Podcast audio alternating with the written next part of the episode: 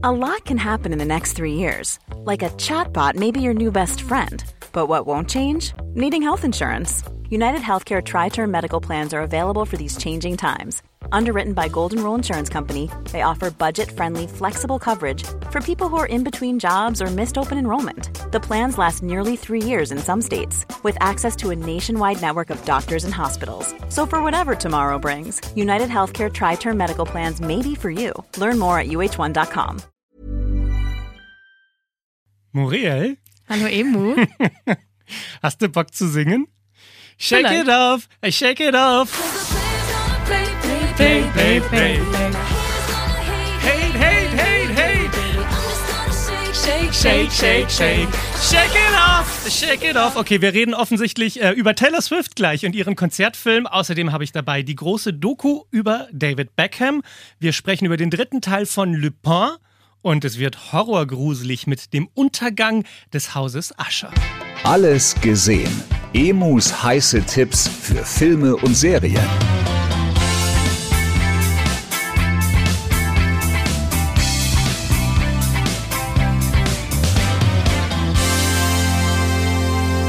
Aber los geht's jetzt natürlich erstmal mit der wunderbaren Taylor Swift, von der wir beide große Fans sind. Heimlich. Ja, sie, ist schon. schon, sie ist schon richtig gut.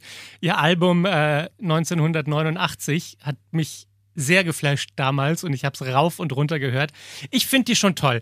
Und sie ist natürlich eine der größten Künstlerinnen unserer Zeit und sie ist momentan auf Tour. Die Eras Tour läuft auf der ganzen Welt. Nächstes Jahr ist sie damit auch in Deutschland. Und jetzt startet schon der Konzertfilm. Der wurde aufgezeichnet im August an drei Tagen in Los Angeles, also drei aufeinanderfolgende Konzerttage in Los Angeles. Da haben sie diese riesengroße Konzertgeschichte gedreht und jetzt startet sie im Kino überall auf der Welt. Und man muss sagen, das Krasse ist ja, dass die Fans im Vorverkauf schon so viele Karten zu diesem Konzert gekauft haben, dass der Film im Vorverkauf 100 Millionen Dollar eingespielt hat. Dabei startet er heute erst. Das ist mehr als Blade Runner jemals eingespielt hat. Das ist mehr als Fight Club jemals eingespielt hat. Also so welchen Rekord will sie denn noch knacken? es ist schon sehr monumental, was man da sieht. Also es sind fast drei Stunden. Es ist das komplette Konzert, also 44 Songs, eingeteilt in zehn Akte. Und im letzten Drittel kommt dieser Teil, bei dem ich ja total ausflippe. Da kommt am Stück Style, Blank Space, Shake It Off, Wildest Dreams und Bad Blood.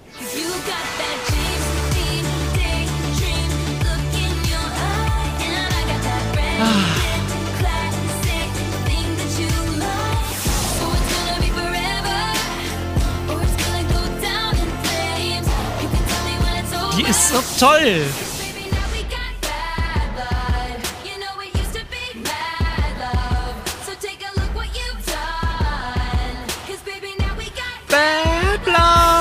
Vielleicht sollte ich nicht singen. Es ist gut, dass ich einen Podcast mache und kein Sänger bin. Und natürlich, ihre neueren Songs sind auch dabei. Anti-Hero spielt sie natürlich auch.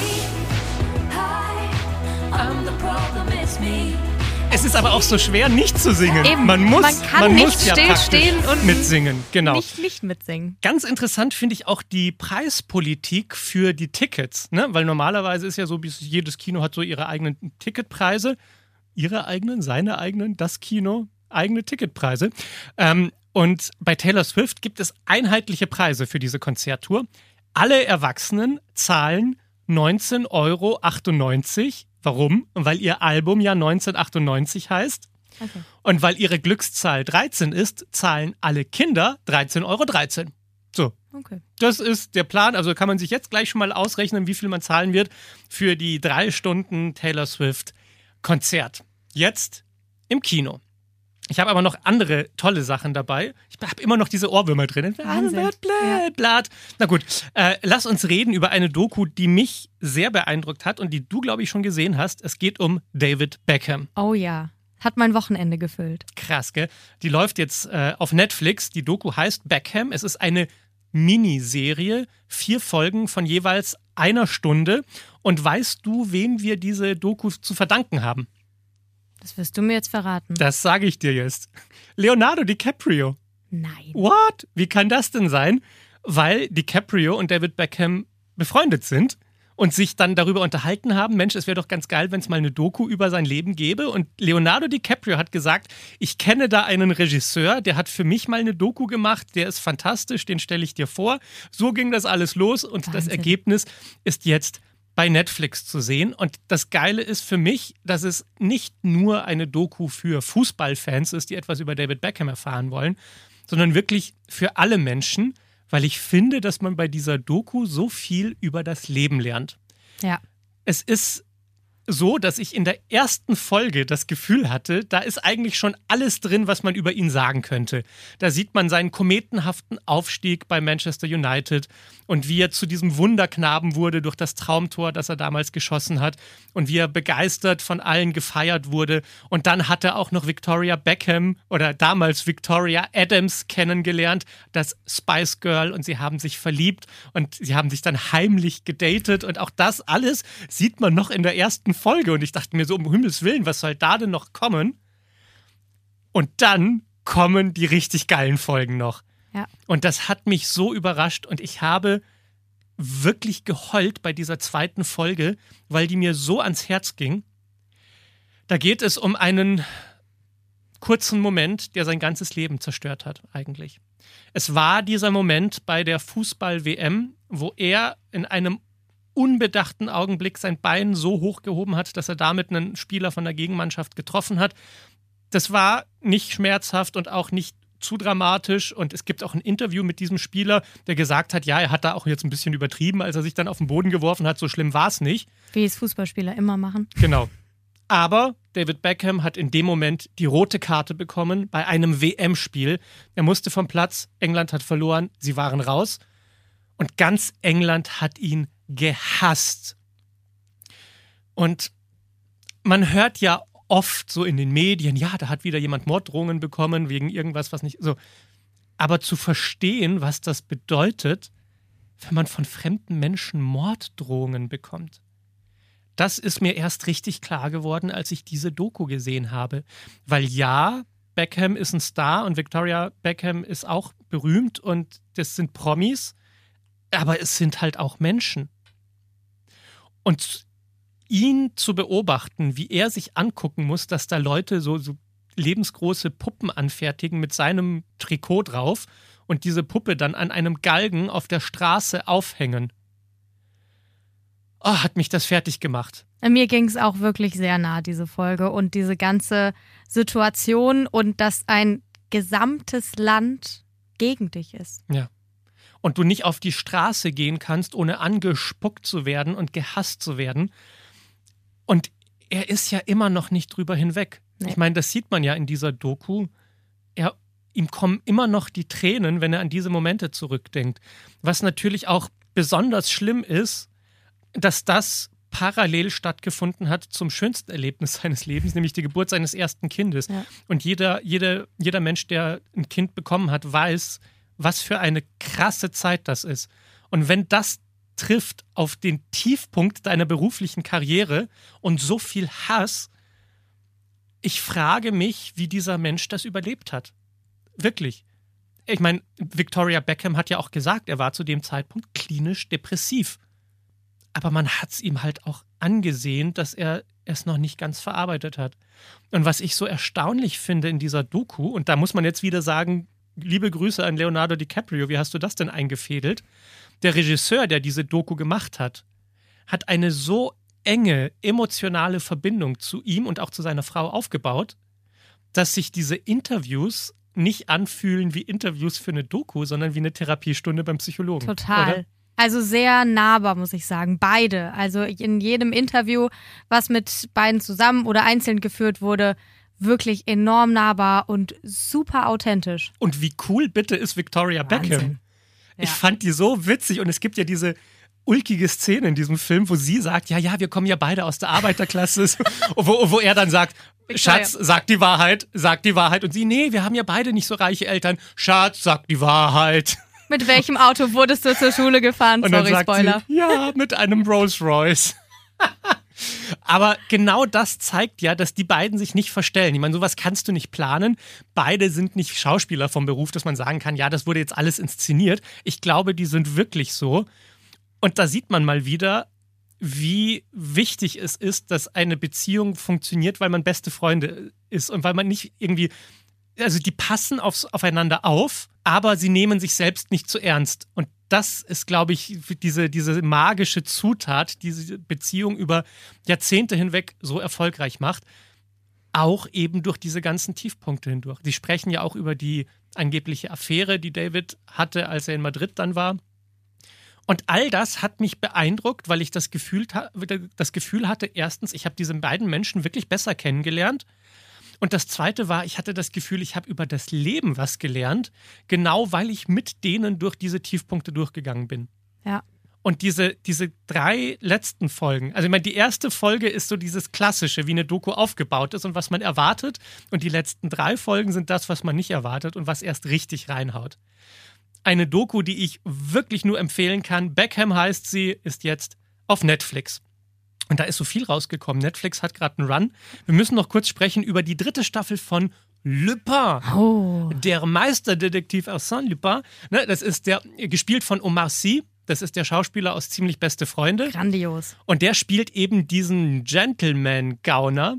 Und was diese Serie so besonders macht, ist, dass er als Gauner so sympathisch ist. Und dass er immer klüger ist als alle um ihn rum aber auch klüger als das Publikum. Um Weiten. Das heißt, genau. Ja. Das heißt, man denkt immer, man versteht, was er gerade macht und wie er gerade irgendetwas Wichtiges klaut aus einem Museum oder sonst irgendetwas. Und kaum ist die Folge vorbei, denkt man sich, nichts habe ich gewusst. Er ist noch mal viel klüger, er ist zehn Schritte voraus. Und das macht diese Serie so sympathisch, weil ich finde, dass sie eine gute Gauner-Serie ist. Es hat so Oceans 11 Vibes, nur halt in einer Person. Und gleichzeitig ist es nett und unterhaltsam und sympathisch und ein toller Schauspieler einfach. Also, ich finde die dritte Staffel auch wieder sehr, sehr gelungen. Und das Ende sitzt on point, so dass ich mir fast denke, also eigentlich eine vierte Staffel muss jetzt noch rauskommen. Okay. Ich, kann, ich, ich will nicht sagen, wie es aufhört, aber das Aber darf weißt du, nicht was ich dabei immer habe bei. Lupin? Was? Ich will immer nach Paris reisen. Weil es dort spielt und weil sie die Ja. Stadt wirklich toll Aber inszenieren. weil es wirklich tolle Ecken da sind, die gezeigt werden und weil es wirklich toll in Szene gesetzt wird. Ja. Ich persönlich bin ja kein großer Paris-Fan. Ich war ein paar Mal in der Stadt und ich finde, sie ist ein bisschen eine alte, muffige Oma. Mit vielen auch nicht so schönen Ecken. Aber die schönen Ecken, die da sind, kann man wirklich toll inszenieren und das wird in Filmen ja auch immer genutzt. Und das tun sie hier auch. Ich finde sogar, dass in der Serie Lupin Paris eine eigene Figur ist. Ich finde, die wird richtig äh, mit reingeschrieben. Es macht Sinn, dass es in Paris stattfindet. Und man könnte die Stadt nicht einfach so ersetzen. Das zeigt, dass es eine Figur ist, die relevant ist für die Serie. Und das macht die Serie auch so gut. Also, für alle Fans von Lupin, jetzt man kann schwer darüber reden, weil alles, was ich sagen könnte, würde wieder zu viel über die Story verraten. Deshalb nur so viel. Wer die ersten beiden Staffeln gesehen hat, der wird auch sehr viel Spaß haben mit der dritten Staffel. Und dann habe ich noch eine Serie gesehen, die startet heute erst auf Netflix. Und da wird es jetzt ein bisschen gruselig. Es gibt eine Horrorserie basierend auf den Werken von Edgar Allan Poe. Und diese Serie heißt Der Untergang des Hauses Usher. Und da geht es um eine millionenschwere Familie aus der Pharmaindustrie, die sehr, sehr viel Geld verdient haben damit, dass sie Medikamente herstellen, die die Leute abhängig machen und dann umbringen. Aber halt sehr, sehr, sehr reich. Und die haben viele Kinder. Und in dieser Serie geht es darum, wie ein Kind nach dem anderen stirbt. Und man fängt an, sich zu überlegen, okay, irgendwas stimmt nicht. Ist das, was, was ist das? Ist das ein Mordkomplott gegen die Familie? Oder lastet möglicherweise ein Fluch auf dieser Familie?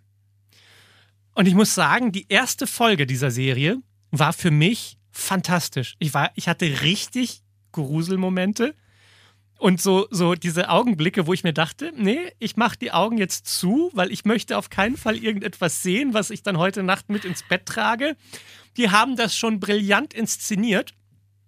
Und ich war dann überrascht, wie sehr die anderen Folgen dieses Niveau nicht halten konnten. Für mich ging es dann zu sehr in dieses Thema Familiendrama. In jeder Folge wurde ein anderes Kind näher beleuchtet, das dann am Ende stirbt. Und es hat sich so ein bisschen angefühlt wie diese HBO-Serie Succession, nur halt als möchte gern Gruselfilm. Hm. Und beides hat für mich nicht funktioniert. Es war nicht gruselig genug für eine Gruselserie. Es war als Familiendrama aber auch so ein bisschen albern inszeniert. Also diese mysteriösen Todesfälle, die da passieren, wirken auf mich dann auch konstruiert.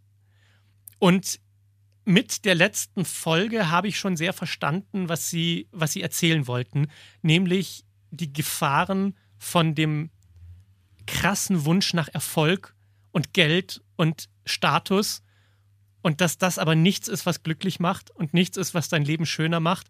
Und da ist eine Familie, die, der alles offen stand, alles Geld der Welt und die unglücklich und traurig waren.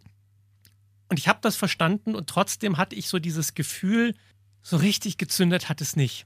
Also man kann sich die erste Folge angucken, weil ich finde, die ist wirklich toll gemacht.